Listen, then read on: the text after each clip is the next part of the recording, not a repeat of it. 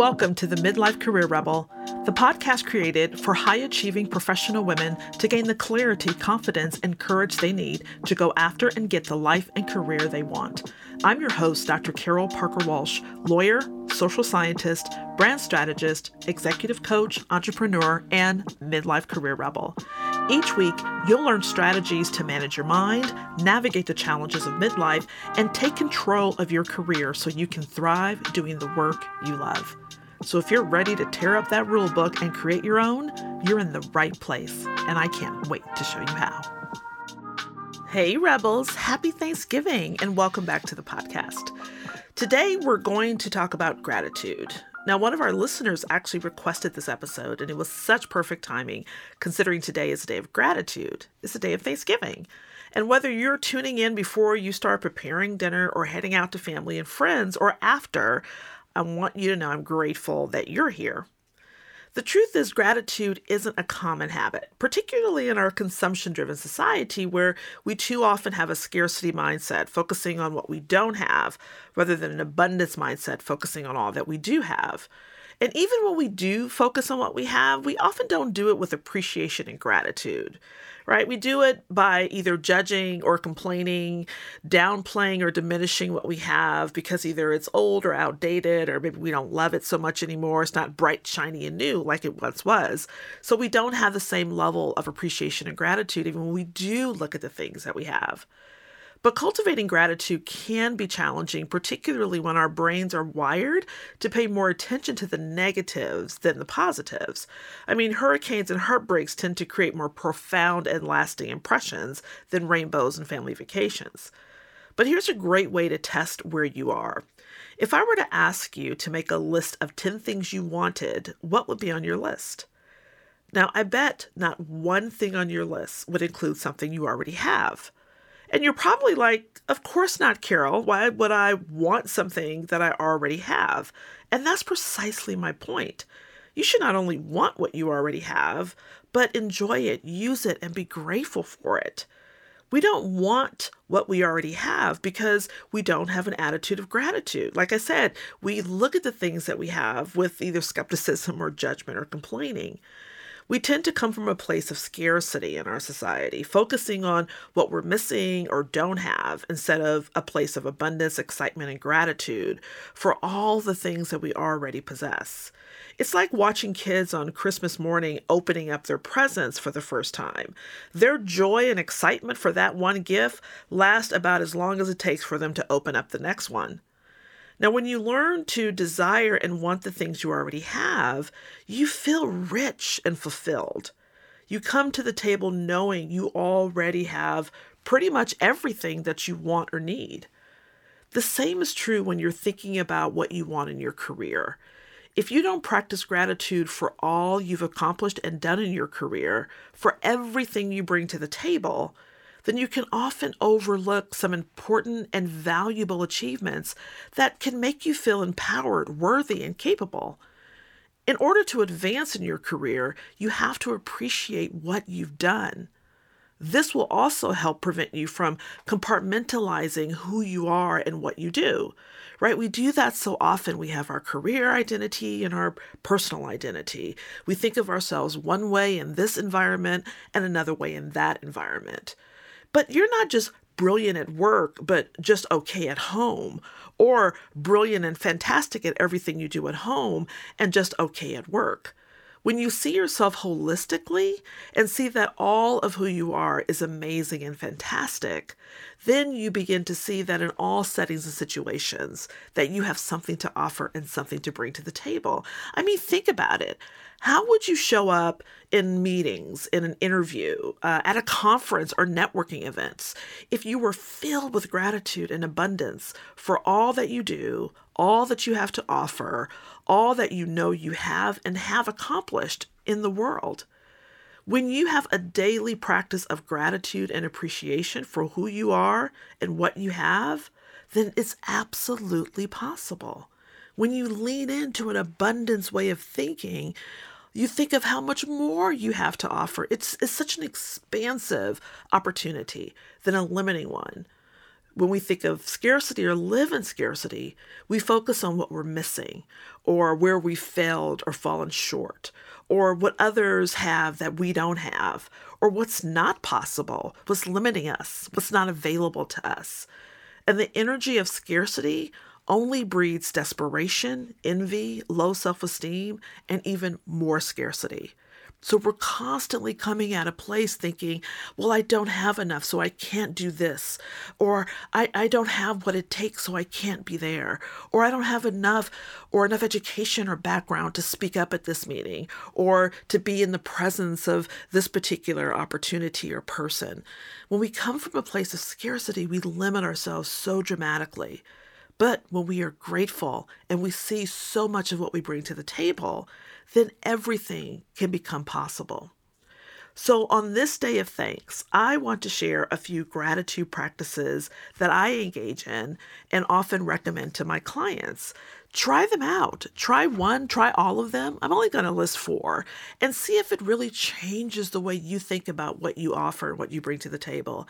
If it starts to give you a sense of gratitude and a way to think abundantly about what you already have and what you bring to the table. The first is to make a hundreds list. Make a list of a hundred accomplishments, achievements, successes, and the things that have impressed you about you. I love this, and this is one of the first things I usually have my clients work through. You can go back as far as you want to and include whatever you want to, whatever makes you happy, whatever that you feel really proud of. Now, since our brain, as I mentioned, tends to focus on the negative, you may have a hard time pulling this list together. Many of my clients who aren't used to celebrating and acknowledging their wins usually do, but stick with it. You can add to the list daily until you reach 100. And listen, if you can easily reach 100, then go for 200.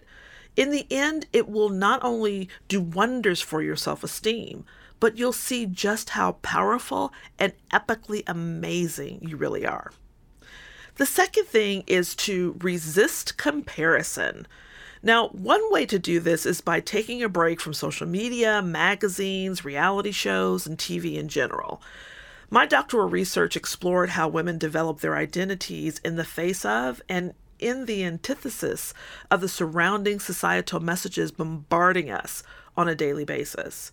It's even worse at midlife because the message that we usually get is hey, you've had your turn, now move to the side and let the next generation take center stage.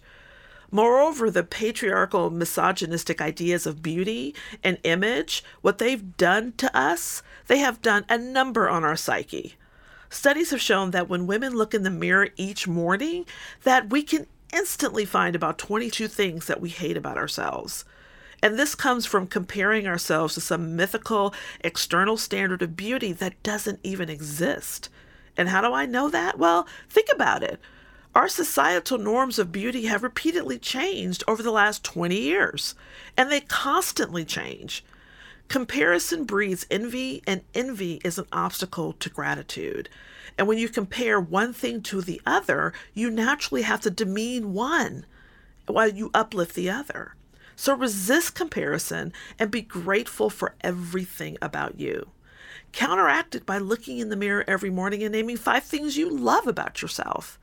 Stop yourself in the tracks of saying anything or thinking negatively, but start thinking positively about what's in front of you.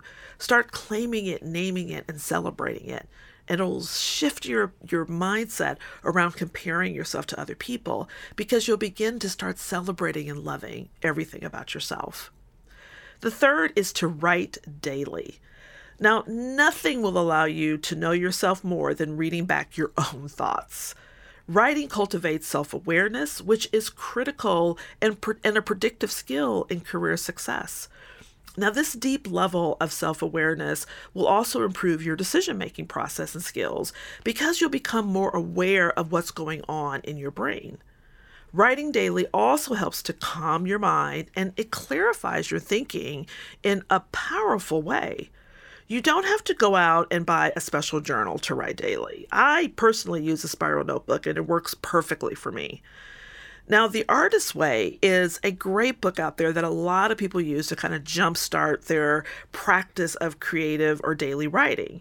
It's by Julie Cameron, and it's a very popular book that people like Tim Ferriss, the author of The Four Hour Work Week, and even Elizabeth Gilbert, author of Eat, Pray, Love, have used and claim that has helped them tremendously in their own writing.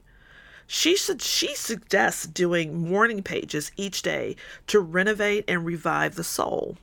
And writing daily is such an expansive exercise. Truly dumping everything out of your brain, getting all your thoughts on paper, and being able to read those and see that reflected back to you is such an expansive exercise.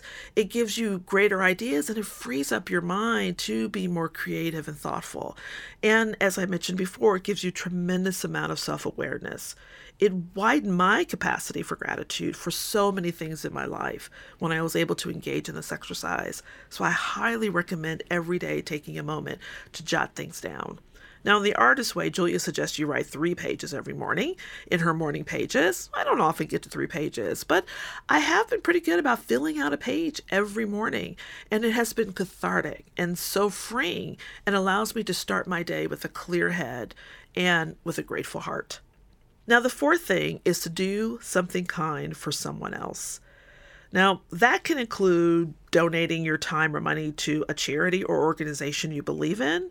You can write a review for a business that you really love and appreciate.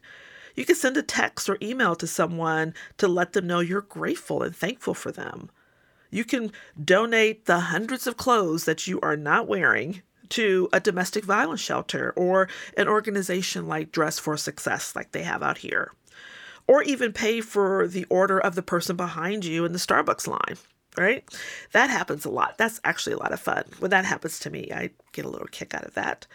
When you help assist or uplift others, it puts your challenges and struggles in perspective and provides a deep sense of gratitude and appreciation for all that you have and all that you are.